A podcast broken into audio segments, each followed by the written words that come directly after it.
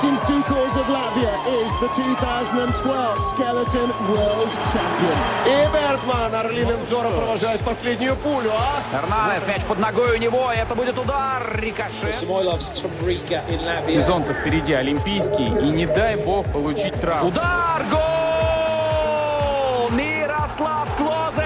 Надо же еще и забивать в нападении. Давайте, ребята, мы на вас все смотрим, мы за вас. На 89-й минуте! А пенальти-то такой липовенький, липовенький. Победы и рекорды, достижения спортсменов и команд, наших и зарубежных, история и секреты различных видов спорта, результаты текущих чемпионатов и интервью. Это программа «Спорт сегодня» на Латвийском радио 4. Шесть лет.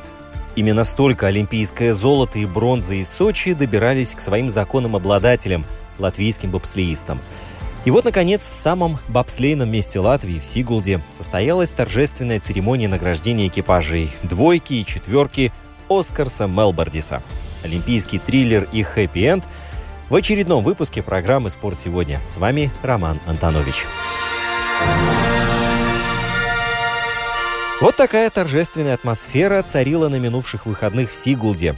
Высокопоставленные гости из Международной Федерации бобслея и скелетона, Латвийский Олимпийский комитет, армия болельщиков, 11-й титул чемпиона Европы у Мартина Дукурса, победа в общем зачете Кубка мира, золотой дубль на пару с братом Томасом, а ближе к вечеру триумф бобслейной двойки пилота Оскарса Тиберманиса. Казалось бы, что может затмить эту россыпь событий – Оказалось, что это возможно благодаря олимпийскому золоту шестилетней выдержки.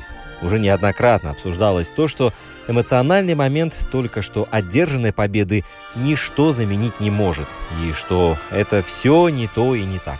Но иногда справедливость торжествует в таком обличии. Уникальность еще заключается в том, что олимпийские медали вручались в месте, которое претендовало на зимние игры 2026 года, то есть Сигулда своего, по сути, добилась, пусть и не так, как это рисовалось в воображении. Что было в головах у бобслеистов, в их душах, которые поднимались на подиум здесь, в Сигулде, можно только догадываться, вглядываясь в их глаза. Но сразу после награждения они отправились в раздевалку, чтобы готовиться к соревнованиям. Ведь сезон в самом разгаре и расслабляться некогда, если эти железные люди вообще могут себе позволить такую роскошь.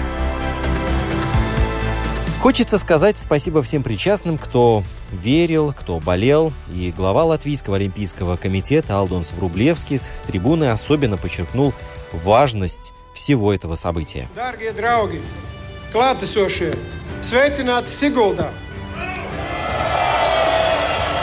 Esam pulcējušies мы собрались здесь, в Сигулде, чтобы отпраздновать победы наших спортсменов на бобслейных трассах мира. Мы хотим выразить благодарность и признание нашим спортсменам и людям, которые посвятили свою жизнь достижению столь высоких результатов, в том числе нашего первого призера в бобслее Зинтиса Экманиса, первого олимпийского чемпиона Яниса Типурса. Они по-прежнему продолжают служить на благо латвийского бобслея. Большое число собравшихся здесь людей в очередной раз доказывает, что вы не теряете веры в наших спортсменов и в их победы, в их дух борьбы. Спасибо вам, болельщикам, за доверие и за то, что вы вместе с нами. Церемония вручения олимпийских медалей Сочи спустя шесть лет после проведения игр всему миру доказывает, что настоящие победы одерживаются только в честной борьбе. Сегодня мы с радостью и гордостью празднуем победу Латвии. От имени Латвийского олимпийского комитета я поздравляю Оскарса Мелбардиса, Дауманса Дрейшкинса, Арвиса Вилкаста и Яниса Стренгу, тренера Сандеса Прусиса и все латвийское бобслейное сообщество. Поздравил наших ребят и член исполнительного комитета Международного олимпийского комитета Иво Фериани. Международная федерация бобслея и скелетона и лично я испытываем неподдельную радость и гордость, что церемония вручения олимпийских медалей состоялась именно в Латвии. Стоящие здесь, на пьедестале, атлеты заслужили свои награды. Стоит отметить и огромный объем работы, проделанный Латвийской Федерацией бобслея. Но по-хорошему это праздник не только бобслеистов, но и, как справедливо заметил глава Латвийской Федерации бобслея Скелетона Янис Колс, праздник наш с вами. Бобслей стал одним из самых популярных видов спорта в Латвии. И в течение этого года наши спортсмены сумели завоевать награды всех достоинств, стали чемпионами Европы и мира, завоевали Кубок мира. Сегодня исторический момент и не только для спортсменов и бобслея, но и для всей нашей нации. Впервые здесь, на латвийской земле, официально вручаются золотые и бронзовые медали зимних Олимпийских игр. А вот уж кто, как никто иной, прекрасно понимает четверку и двойку Мелбордиса, так это Янис Типурс, человек, в свое время поднимавшийся на высшую ступень олимпийского пьедестала. У меня комок в горле застрял. Скажу честно, я не испытывал таких эмоций, даже когда сам стал чемпионом. Тогда все было в горячке и суете, еще пот не высох, и эмоции были совсем другими. А здесь, сейчас, эмоции от момента триумфа. Это еще сильнее. И я, сопереживая, не мог сдержать слез радости. Это кульминация. Это вершина. Увы, наши бобслеисты не единственные, кто получил свои медали по почте. Всю спортивную и околоспортивную общественность не на шутку лихорадила прилетающими известиями о подозрениях, обвинениях, дисквалификациях и амнистиях, отчуждении и возвращении. Помните, по завершении зимних Олимпийских игр в Сочи Россия пребывала в полной эйфории. Именно она выиграла медальный зачет, что являлось главной спортивной задачей – Тогда сборная России завоевала 13 золотых, 11 серебряных и 9 бронзовых медалей, всего 33. Второе место в общем зачете досталось норвежцам с 26 медалями. Третье было у Канады, 25 наград. Ощутимый разрыв, согласитесь. Но, как оказалось, финиш в медальной гонке преследования выключенный олимпийский огонь с собой не ознаменовал. Страсти спортивные перевоплотились в страсти допинговые – за дело взялся Международный олимпийский комитет, который совместно с ВАДА, засучив рукава, стал вносить коррективы в итоговые результаты. И вот, спустя три с половиной года после окончания игр в Сочи у России стали отбирать медали одну за другой. 1 ноября 2017 года первым пострадавшим стал лыжник Александр Легков. На его счету в Сочи была победа в марафоне 50 километров и серебряная медаль в эстафете 4 по 10. Соответственно, своих наград лишены были партнеры Легкова по эстафете Александр Бессмертных и Дмитрий Епаров. 9 ноября того же года медали отобрали у одного лыжника Максима Валикжанина. Это было два серебра.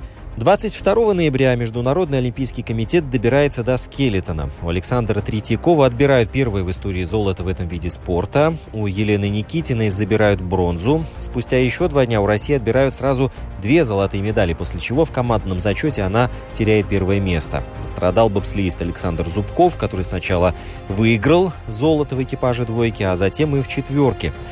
В этот же день печальная новость пришла и для конькобежки Ольги Фаткулиной, которая на дистанции 500 метров выиграла серебряную медаль. В итоге, после кошмарного ноября 2017 года, общий медальный зачет принял совершенно иной вид.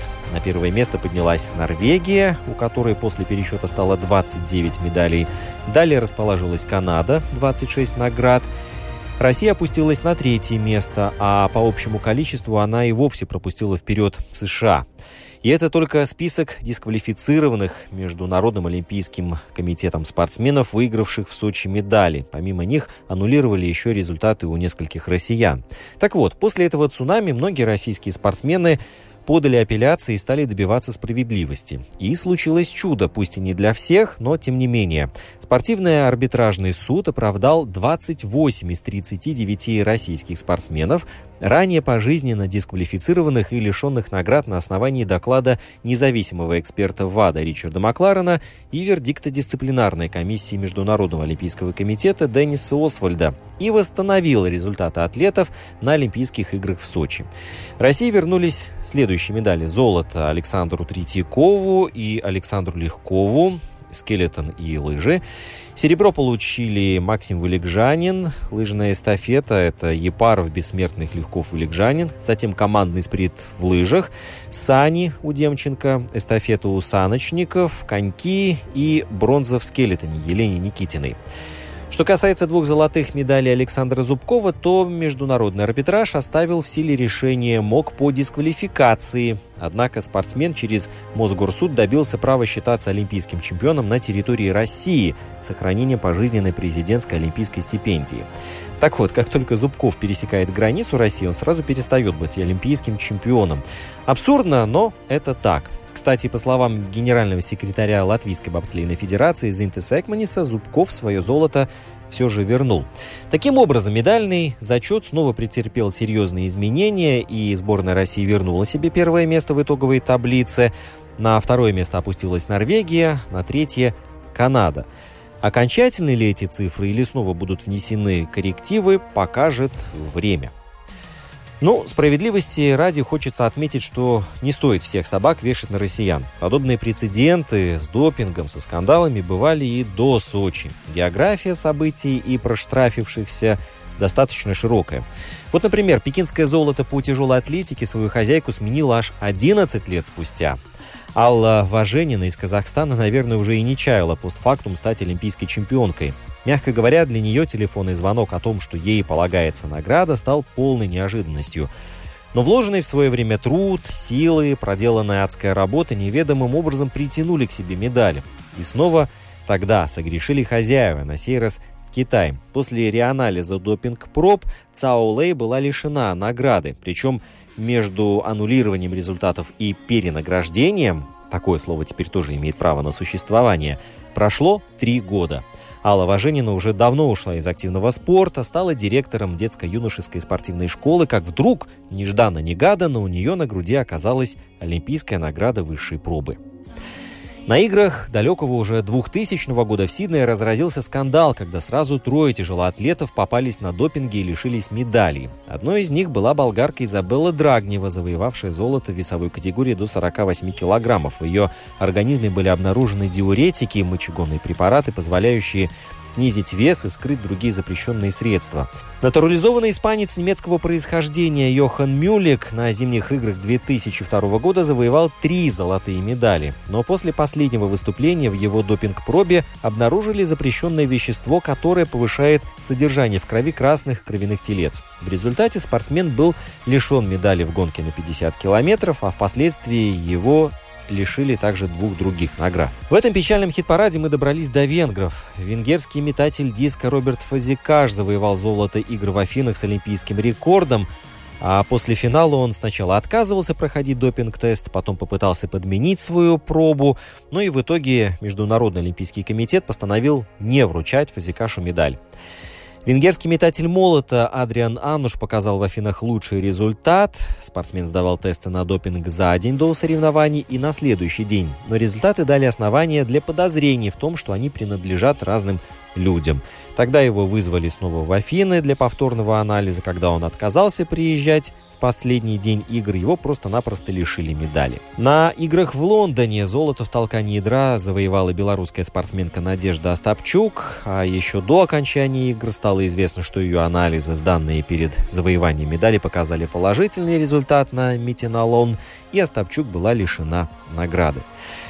В общем, список очень печальный и, как мы видим, достаточно длинный. И, как показывает практика, даже если сразу не поймали спортсмена, то это может произойти спустя 2 года, 4, 6, а то и даже 10.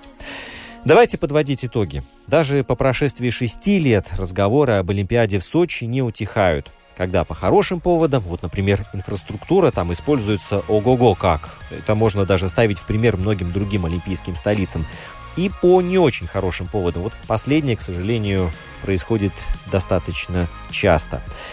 Хочется, чтобы фейерплей, честная игра, все же было чем-то осязаемым, чтобы это было реально, чтобы это не был просто звук с модным звучанием.